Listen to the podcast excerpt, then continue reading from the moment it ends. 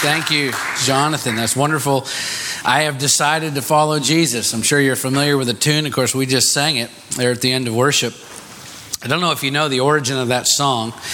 Uh, it's truly inspiring. It's also known as No Turning Back. Uh, actually, quite frightening story. In the late 1880s, there was a Welsh missionary who was uh, over in India. In fact, in that time, there was a great Welsh revival, and they were exporting missionaries like crazy over to India.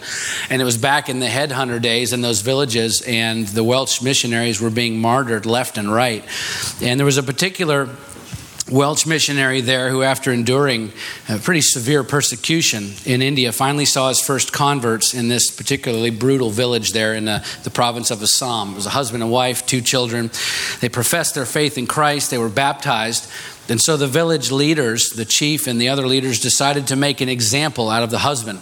So they arrested the family and demanded that the father renounce Christ or see his wife and children murdered. And when he refused, his two children were executed in front of him. Given another chance to recant his faith, the man again refused, and his wife was killed as well. And then, still refusing to recant his faith a third time, the man was finally executed. The witnesses later told this story to the Welsh missionary, and they told him that when asked to recant or see his children murdered, the man said, I have decided to follow Jesus, and there is no turning back. Then, after seeing his children killed, he said, The world can be behind me, but the cross is still before me. And then, after seeing his wife killed, he said, Though no one is here to go with me, still I will follow Jesus. And then he was murdered. The story became so well known all throughout India that uh, a famous Indian evangelist at the time named Sadhu Singh uh, put those words to music for the very first time. And then it uh, eventually, years later, made its way to the Canadian songwriter George Beverly Shea, uh, who put it to a westernized tune that we're familiar with today.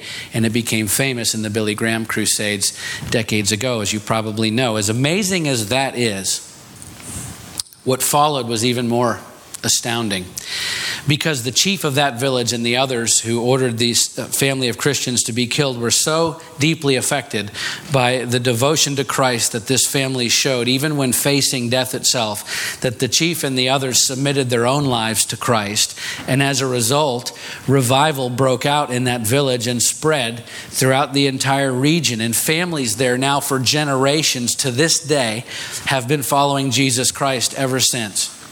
All because one man who led his family to Christ made a decision to follow Jesus no matter the cost. That's an awfully high price to pay, but he willingly paid it because no matter how much he loved his family and himself, obviously he loved Jesus even more. In Luke 14 33, when Jesus said, Any of you who does not renounce all that he has cannot be my disciple. For people throughout history, including many today, in fact, that isn't simply a metaphor for how they express their faith. For many, it is a literal code by which they live and die. People have been losing their lives for centuries for the sake of the gospel of Jesus Christ, and in truth, it's still happening today. And so I thought it appropriate this morning to tell that story as we continue our sermon series, working our way through the book of Daniel we're in chapter 6, which is what we're studying today. We find Daniel as resolved as ever in his decision to follow after God no matter the cost. And as we continue through Daniel's story, I'd like for us to reflect on that statement. I have decided to follow Jesus, and then ask ourselves how deep within myself does that statement truly reside? Is it a surface commitment that we readily rescind at the first sign of embarrassment? Or public scorn? Is it something that we run from the moment that we become uncomfortable in conversation with those who may not believe as we do? Is it a statement that we're willing to conceal anytime it may offend the sensibilities of the unbelievers around us? And what about the possibility of finding ourselves on our knees, as so many of our brothers and sisters do today, who are told to either recant their faith or be shot or have their heads taken off? How many of us would remain true to the gospel in that moment, or would we fold under the pressure? And yet, even deeper still, if our loved ones, our family members, were to be killed in front of us, if we didn't denounce our faith in Christ, How many of us would readily walk away from our stance for the gospel, or would we stand firm and simply say, I've decided to follow Jesus, and there is no turning back? Oh, that we would have that courage, that resolve, that kind of trust in the God that we serve to stand for his name, even unto death. And the fact is, we can have that kind of resolve for Christ that no matter the cost, we stand for him and his name, even when death is staring back at us. And the truth is, we must. We must have that depth of resolve that when we sing those words, I've decided to follow Jesus, that we do so with absolute honesty and resolution, whether in times of relative comfort or times of horrific loss, because our commitment to Jesus Christ and the proclamation of his gospel cannot be dependent upon the level of comfort or discomfort that we may experience in the sharing of it. It cannot be held captive by our fear of ridicule or harm or loss. It cannot be contingent upon how we think we're being perceived by others at any given moment. Because following Jesus Christ is an all or nothing proposition. There simply is no middle ground. There is no room in His great commission to us for an easy gospel that never causes us any kind of hardship. Taking up our cross daily and following Him as Jesus commanded us to do in Luke 9 23 is going to mean some challenging days satisfying and rewarding days, yes, but often very challenging and sometimes very difficult. And yet, too many in our modern Christian culture have allowed compromise to replace conviction, comfort to replace risk and personal prosperity to replace a life of service and sacrifice. And so I offer this question for each of us to ponder today. When we say or sing those words, I've decided to follow Jesus, how deep does that decision actually reside within us? Because once we truly make that decision to, to actually follow Christ, there is no turning back. Okay, as we work our way through this text, we're going to witness this morning what it truly looks like to make that decision, that kind of decision to follow God, regardless of what the world may throw at us. So let's turn there now to the book of Daniel, chapter 6, and we'll pick up the story right where we left off last week. If you were here then, You'll remember that the Persians have now successfully invaded Babylon and are ruling over that kingdom. As the, the Babylonian king Belshazzar was killed during the invasion of the city in 539 BC, it was the same evening that Daniel interpreted the foreboding message of the fall of Babylon, written by God's hand on the wall of the palace, as the Babylonian uh, king is throwing this massive citywide party and desecrating the sacred vessels of God. And so we open up this portion of the story under the new rule of Darius the Mede. All right, let's read the first three verses together. It pleased Darius to set over the kingdom 120 satraps to be throughout the whole kingdom, and over them three high officials, of whom Daniel was one, to whom these satraps should be given account, so that the king might offer suffer no loss.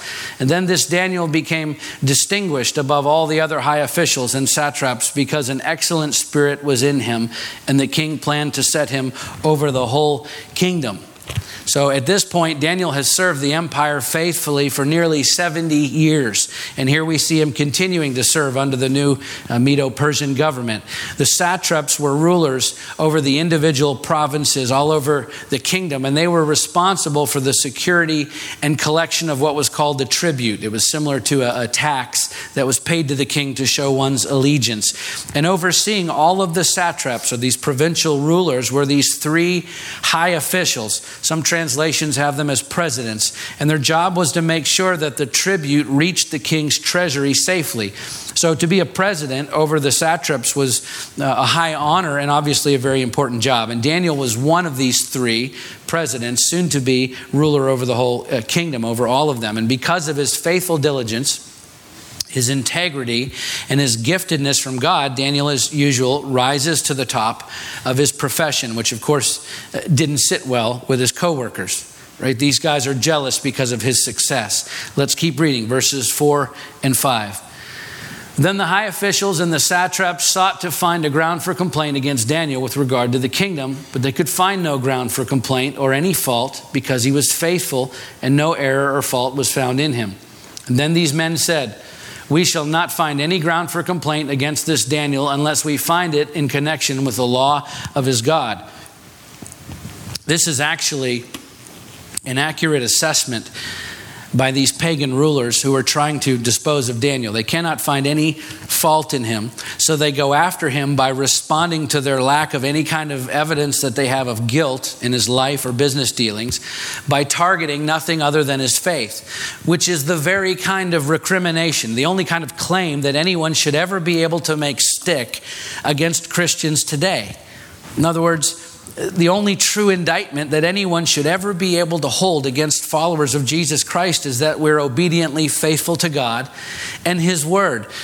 The other rulers are completely unable to find any guilt in Daniel whatsoever when it came to breaking the laws of the land. So they had to create new laws that they knew Daniel would violate just by way of his being faithful to God so that they could successfully pin some kind of charge on him which, by the way, we see happening today. Certainly in Muslim controlled countries, we see it in communist countries, in fascist countries. It has even begun, unfortunately, to creep into our own country. When, when new laws are created that by design make innocent people guilty simply because they continue to serve God as they always have, it is then that we know that our society is reaching the moral equivalency of the Babylonian culture in Daniel's time. And what does it say about modern society when we begin to mirror the pagan cultures from 2,500 years ago? We stand to learn a lot from Daniel because the same spirit of persecution that he faced then is actually alive and well in our world today. And again, it's even beginning to make some gains in our own country. Let's keep reading and we'll see what happens next. Verses 6 through 9. Then these high officials and the satraps came by agreement to the king and said to him, O King Darius, live forever. All the high officials of the kingdom, the prefects and the satraps, the counselors and the governors, are agreed that the king should establish an ordinance and enforce an injunction that whoever makes petition to any god or man for 30 days except to you, O king, shall be cast into the den of lions. Now, O king, establish the injunction and sign the document so that it cannot be changed according to the law of the Medes and the Persians, which cannot be revoked. Therefore, King Darius signed the document and injunction. Okay, so when verse 6 says that the high officials and satraps came by agreement, which sounds like a very orderly and calm process, that phrase in the original language, in the, uh, the ancient Aramaic, is the word regash. It actually means to gather in a tumultuous throng or to come thronging this was anything but orderly and calm. In fact, the Aramaic word regash is the equivalent of the ancient Hebrew word regash, which is pronounced the same, but it's a slightly different spelling, one, one letter different, but they carry the same meaning. And one of the more well known passages in Scripture that uses the Hebrew version of that word is Psalm 2:1, which says, Why do the nations rage and the peoples plot in vain? Probably a better description of the word in that verse, right? This is specifically in Psalms referring to uh, Gentile kings who were vassals. They were subordinates of the Davidic king, and they're plotting to overthrow the Israelite rule. Why do the people rage and the, the, the peoples plot in vain and the nations rage, right? So we're talking about here a volatile gathering of angry people, seething, in fact, over Daniel's favor with the king. And so they get together in an almost mob like scene and come before the king under the guise of a political effort to help Darius unite the realm. Why? Because at this point in, in the Babylonian uh, saga, in the country there, in the kingdom, you had Babylonians, you had Hebrews, you had Medes, you had Persians, and others all living within the same kingdom with different cultural uh, and religious and political backgrounds. And so, most likely, this is portrayed to the king primarily to be more of a strategic political move than it is a religious one because it would paint the king in their eyes as the sole mediator between the people and the gods who were seen to be the source of all blessing. So this move would attempt to unite their allegiances under Darius or at least that's how they sell it to the king. When all the while beneath the surface we know, of course, there's a different agenda altogether, one that would aim to see Daniel completely removed from the picture. I mean, it's hard to, to imagine that a government would ever pass a law with a hidden agenda in it. That's a joke. Governments have been doing that ever since there have been governments. Uh, and so they convinced the king to pass this law based on a lie. They tell him in verse 7 that all the high officials of the kingdom, the prefects and the satraps, the counselors, the governors, they're all agreed that the king should establish this ordinance and enforce an injunction. Well, we know that isn't true because Daniel was one of the top three high officials in the entire kingdom.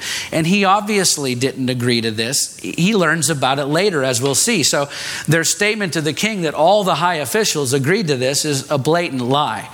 But it works nonetheless. And Darius passes the law, which forbids anyone from praying to any God for 30 days under threat of being tossed into a den full of hungry lions. And so these evil men knew that they had now set an effective trap for Daniel because he was well known for praying to the Hebrew God three times a day with his window open facing toward Jerusalem. So, all that these conspirators had to do was stand outside of Daniel's house at the right time of day and wait. Let's continue the story. Verses 10 uh, through 13.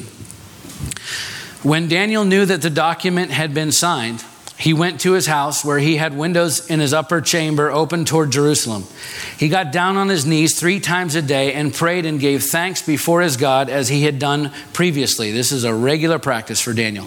Then these men came by agreement and found Daniel making a petition and plea before his God. And then they came near and said before the king concerning the injunction, O king, did you not sign an injunction that anyone who makes petition to any god or man within 30 days, except to you, O king, shall be cast into the den of lions? And the king answered and said, The thing stands fast, according to the law of the Medes and Persians, which cannot be revoked. And then they answered and said before the king, Daniel, who is one of the exiles from Judah, pays no attention to you, O king, or the injunctions you have signed, but makes his petition three times a day. Okay, in verse 11, when it says these men came by agreement and found Daniel making a petition and a plea before his God, you guessed it. It's the same Aramaic word, regash. That's the same word that we talked about used in verse 6. It's used here. It's, this is the same nasty, angry mob bent on Daniel's destruction, and they're snooping around his house and hatred, uh, their hatred for Daniel is not only politically motivated, by the way, it's also a racial issue for them as well. They point out to Darius in verse 13 that Daniel is one of the exiles from Judah. Well, Darius knew that full well. He didn't have to be reminded. He had actually quite a relationship with Daniel. These conspirators are trying to malign him based on his identity as a Jew. And it's significant to note here and actually quite relevant for us today to acknowledge the fact that after Daniel found out about the document and the new law, after he found out, he went to his house and prayed in his open window, knowing that anyone nearby would be able to see and hear him. And, and by the way, uh, Daniel didn't pray that way because he was trying to impress his neighbors. He wasn't trying to be a public spectacle. If you look back to 1 Kings chapter 8, specifically verses 44 through 50, in those verses, King Solomon is praying a prayer of dedication over the temple. And in that prayer, he petitions God with this request. He prays, If your people go out to battle against their enemy by whatever way you shall send them, and they pray to the Lord toward the city that you have chosen and the house that I've built for your name, then hear in heaven their prayer and their plea and maintain their cause. If they sin against you, for there is no one who does not sin, and you are angry with them and give them to an enemy so that they're carried away captive to the land of the enemy, far off or near, this sounds just like Daniel and his friends. Yet if they turn their heart in the land to which they've been carried captive and repent and plead with you in the land of their captors, saying, We have sinned and have acted perversely and wickedly, if they repent with all their mind and with all their heart in the land of their enemies who carried them captive and pray toward their land which you gave to their fathers, the city that you have chosen, and the house that I've built for your name, then hear in heaven your dwelling place, their prayer and their plea, and maintain their cause, and forgive your people who've sinned against you and all their transgressions that they have committed against you, and grant them compassion in the sight of those who carried them captive, that they may have compassion on them. This is the exact precisely exact situation that Daniel finds him in now. He is simply fulfilling the prayer that Solomon prayed for his people should they ever be taken into exile. Daniel's motivation for praying with the window open, facing toward Jerusalem, is actually just simply nothing more than faithful obedience to his God. And so he goes home after finding out that the new law has been passed, forbidding him to pray the way that he does every single day, three times a day, and he prays anyway. It would be one thing if he knew of the new law and then went home to do what he always did, if he didn't know, I mean, and then got arrested. If he had no idea and then went home and prayed. But this is something altogether different. Daniel knew that being caught praying to his God would land him in the lion's den. So, what did he do when he learned of that? Did he take a break from praying for a month? Did he downplay his faith around those that he worked with? Did he keep his head down and just try to blend in? Right? Certainly, he could have at least closed the windows of his house and prayed in a different room facing toward Jerusalem. But Daniel didn't do any of those things. He went home, he opened the same windows as always, he stood exactly where he always did, he kneeled at the point of day that he always did, knowing exactly what would happen to him, and he prayed the same prayer that he always prayed.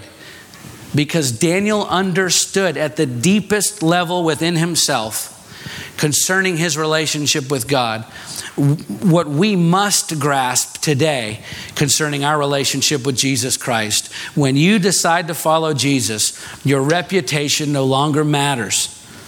Daniel was not the least bit concerned with what other people might think about him as he lived his life obediently and faithfully, and by the way, publicly committed to God. He didn't try to hide his faith or downplay his faith or only show his faith selectively. No, Daniel lived before others the exact same way that he lived before God in private as a man of faith and obedience to God and his word, which is the very picture of how we are to live our lives for Christ today. But it is considerably difficult to do when you're more concerned about people's perception of you than you are about God's perception of you. We should fear God, not man. We should fear God's disapproval, not man's disapproval. Probably, I would say, most of us concern ourselves far too much with what other people think about us. And I'll just lump me right into that category with anyone else. Far too much we worry about what other people think about us. By the way, I'm not talking about uh, having a bad name because of bad behavior.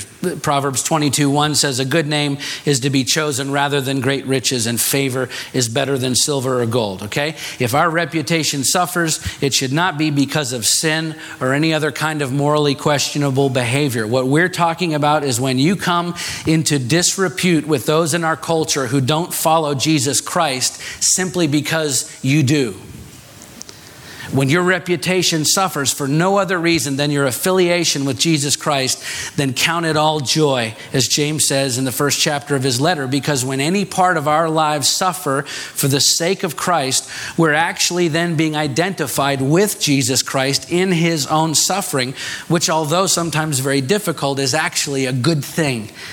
Listen to what Peter says. 1 Peter 3 13 through 18. He says, Now who is there to harm you if you are zealous for what is good?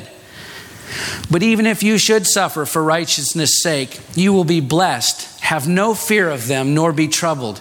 But in your hearts, honor Christ the Lord as holy, always being prepared to make a defense to anyone who asks you for a reason for the hope that is in you.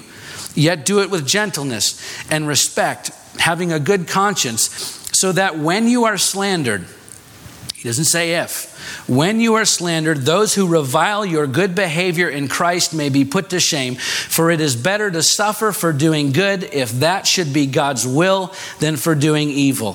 For Christ also suffered once for sins, the righteous for the unrighteous, that he might bring us to God, being put to death in the flesh, but made alive in the spirit. And look, I hear people all the time, particularly in Pentecostal, the Pentecostal tradition that I was brought up in, talk about the fact that God does not want us to suffer.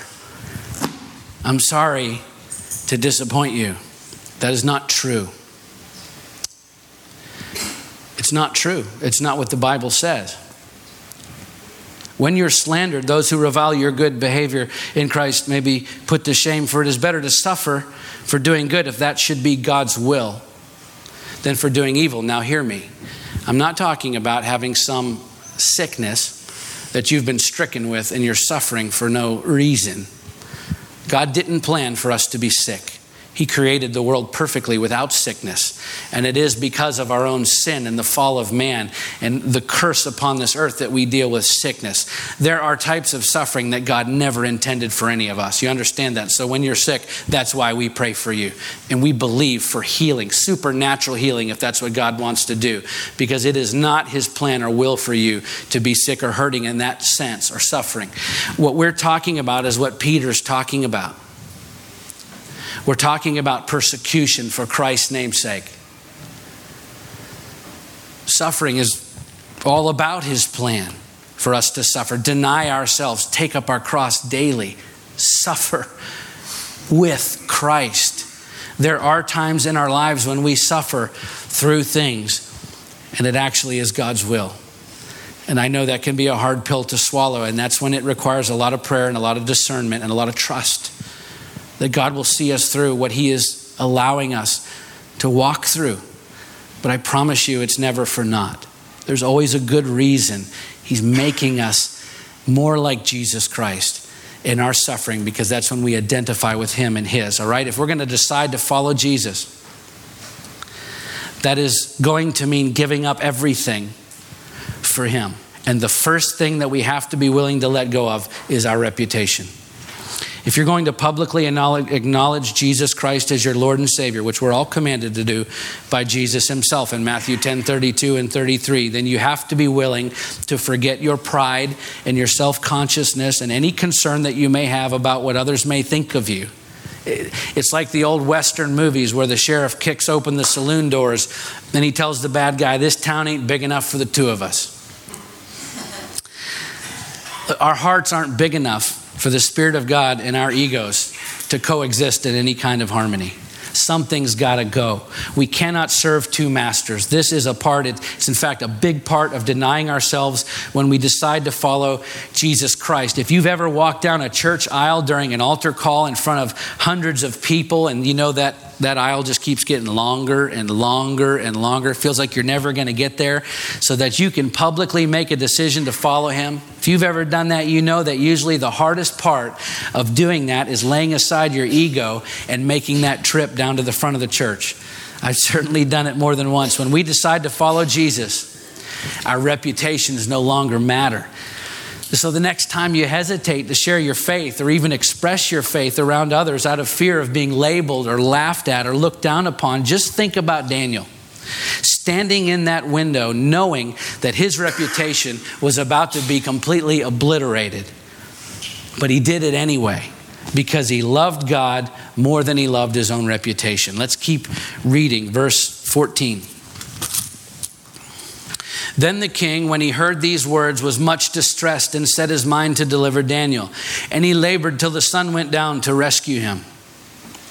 The king is beside himself because he really likes Daniel. There's clearly an emotional connection there. And like the kings of Babylon before him, he recognizes certainly Daniel's value as an advisor and administrator in the government. So he's completely distraught over the fact that, uh, albeit a trick by his other advisors, still by his own decree, that Daniel's going to be tossed into this den of underfed lions. And so it says that the king worked all day trying to find a loophole in his own law so that he could spare Daniel. But the angry mob of conspirators intervenes once again, verses 15 through 18. Then these men came by agreement, yes, that's the same word, regash, to the king and said to the king, Know, O king, that it is a law of the Medes and Persians that no injunction or ordinance that the king establishes can be changed. You can almost hear him laughing under their breath, can't you? Then the king commanded, and Daniel was brought and cast into the den of lions. The king declared to Daniel, May your God, whom you serve, continually deliver you. And a stone was brought and laid on the mouth of the den, and the king sealed it with his own signet and with the signet of his lords, that nothing might be changed concerning Daniel.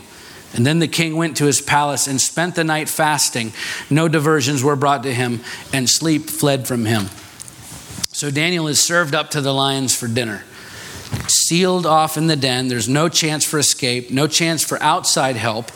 And the king is so overcome that he can't eat or sleep all night.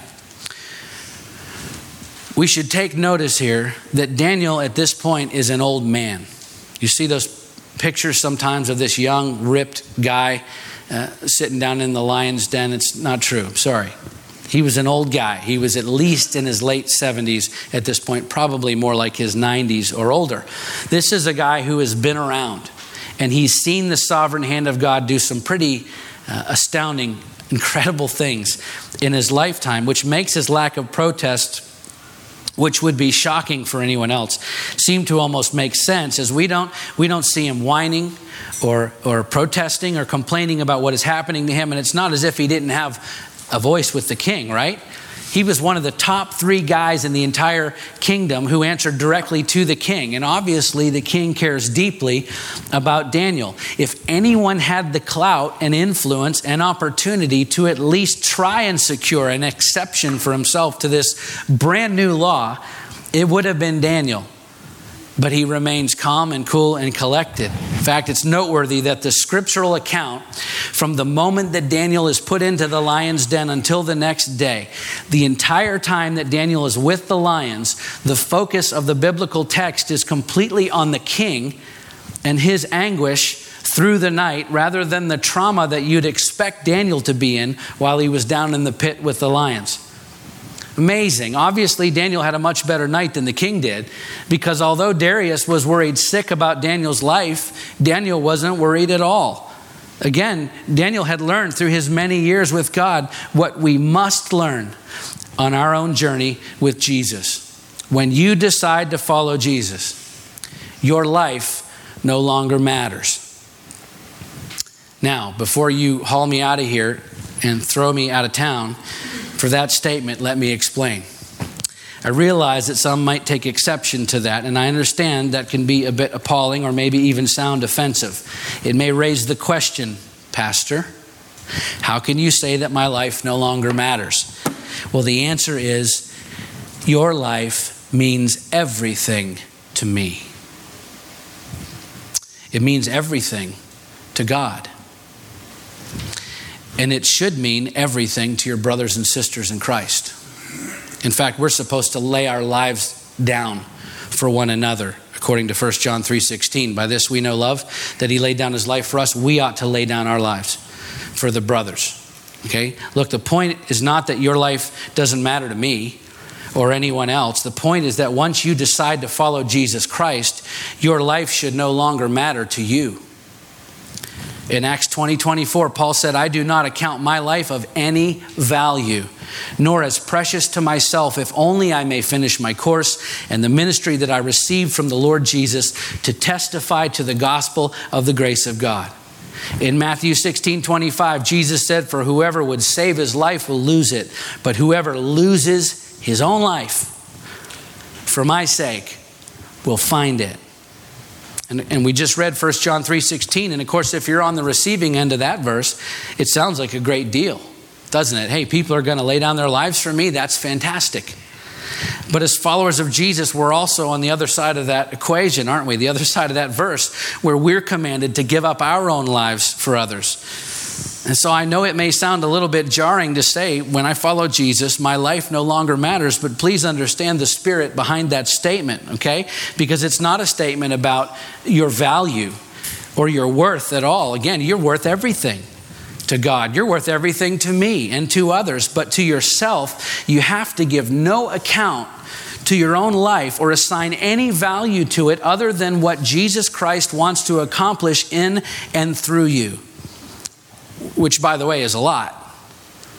All of your all of your value your sense of worth and identity must be wrapped up in the person of Jesus Christ zero in your own merit.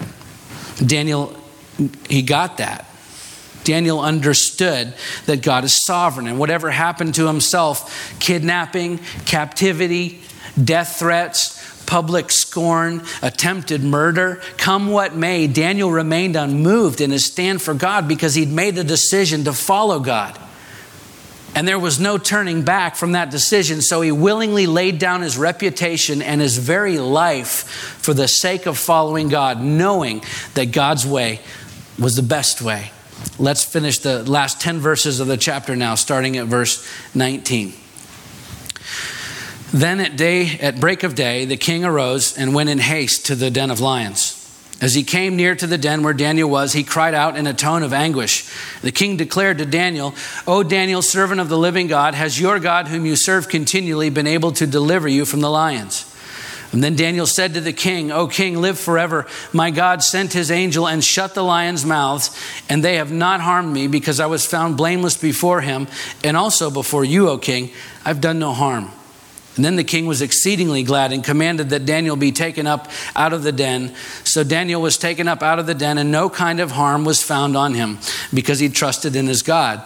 And the king commanded, and those men who had maliciously accused Daniel were brought and cast into the den of lions, and their children and their wives. And before they reached the bottom of the den, the lions overpowered them and broke all of their bones in pieces. Nice guy. Uh, then King Darius wrote to all the peoples, nations, and languages that dwell in all the earth Peace be multiplied to you. I make a decree that in all my royal dominion, people are to tremble and fear before the God of Daniel, for he is the living God, enduring forever. His kingdom shall never be destroyed, and his dominion shall be to the end. He delivers and rescues. He works signs and wonders in heaven and on the earth. He who has saved Daniel from the power of the lions. And so this Daniel prospered during the reign of Darius and the reign of Cyrus the Persian. So at daybreak, the king goes down to the lion's den as fast as he can, and he calls out to Daniel in anguish. It says, verse 20, uh, which is the Aramaic word atsav. It means pained, grieving. The king is in a bad way over the probability that Daniel has been eaten, although I find it fascinating that the king ran down and called out. Obviously, he had some knowledge or faith or understanding that Daniel's God was able to deliver him, or he wouldn't have bothered, right? There's actually great irony in the fact that the king who sought to portray himself through this new law as the one, the only one, through whom everyone's requests could be answered to the gods, discovers that he, in fact, is unable to bring about the one thing that he wants to happen for himself namely that Daniel's life be spared through the night. And so, in pained grieving, he calls out to Daniel, recognizing that if anyone was going to be able to keep Daniel alive, it would be Daniel's God. And so, he calls out, Has your God, whom you serve continually, been able to deliver you from the lions?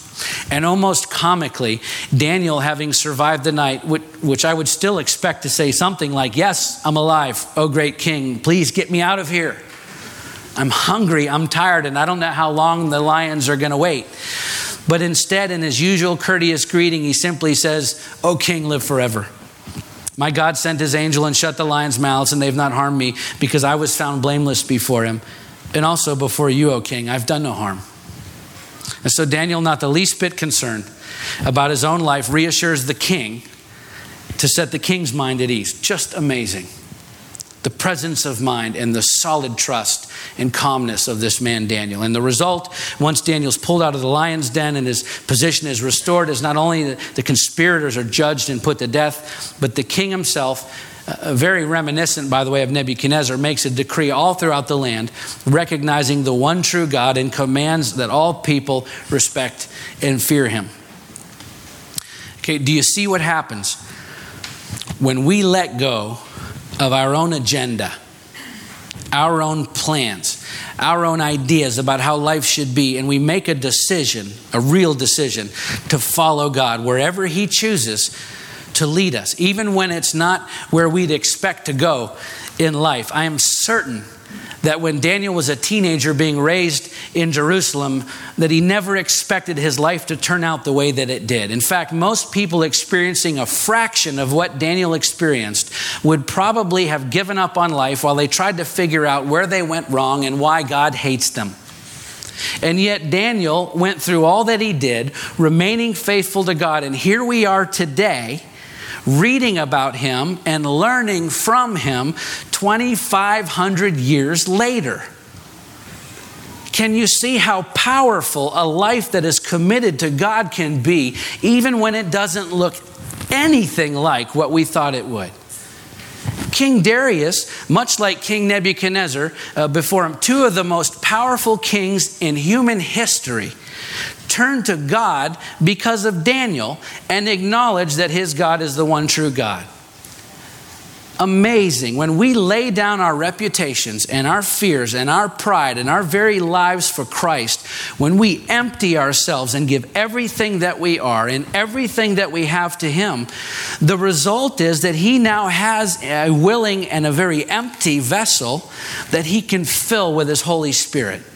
And that Spirit, the Spirit of the living God, will lead you throughout your life to all kinds of places, through all kinds of experiences that you could never dream up for yourself. I'll be the first one to testify to that. We've been through some stuff in some crazy places. Alaska, England. I didn't have any idea when I signed up for this deal where God would lead us.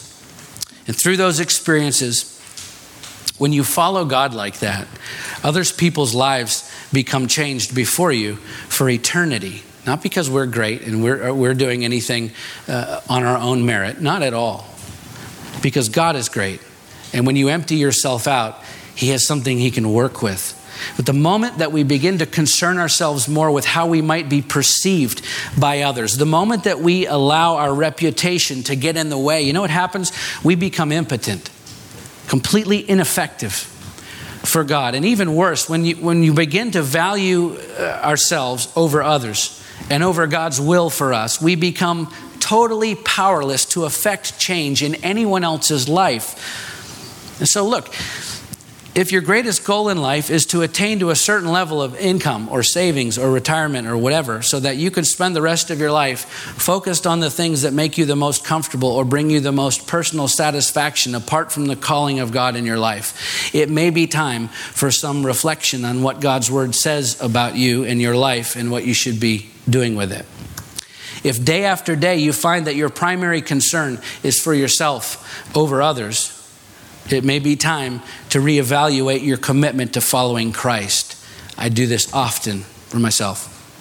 If you find yourself shying away from conversations about Jesus Christ or the gospel, if you refrain from sharing your testimony with other people because you don't want to embarrass yourself or feel awkward, it may be time to assess your dedication to the gospel of Jesus Christ. In fact, it might do all of us some good to consider the true depth of that statement in our own lives when we say, I have decided to follow Jesus. And people will point out, and they do to me, well, it's easy for a pastor to say those things. Pastors don't typically have nearly as much to lose as some folks do, at least materially. Besides, we're expected to tell everyone about Jesus because that's our job. Well, that's true. You got me there. But it is just as true that it is every single believer's job, every bit as much as it is mine to share the gospel, even when at risk to our own interest and welfare. Besides which, I'll tell you that I lived for a time thinking that if I could just amass enough stuff and income that I could spend the rest of my life uh, with little regard for what God might want me to do for others, enjoying myself outside of maybe my immediate family. I certainly understand the distraction and lack of focus that comes with a need to maintain reputation and a sense of worth that is based on accomplishments and attainments. But forget me. Look at Daniel. This guy went from the most horrific situation that you could imagine abducted from his home and family, castrated, assigned a new identity, and forced to live in a pagan culture that flew in the face of everything that he was raised to know and love and believe in. And in spite of that, he rises to the very top of his profession and society. He had money, he had honor, he had fame, he had influence and power and respect. Daniel had everything to lose. In fact, I'd say more than all of us put together.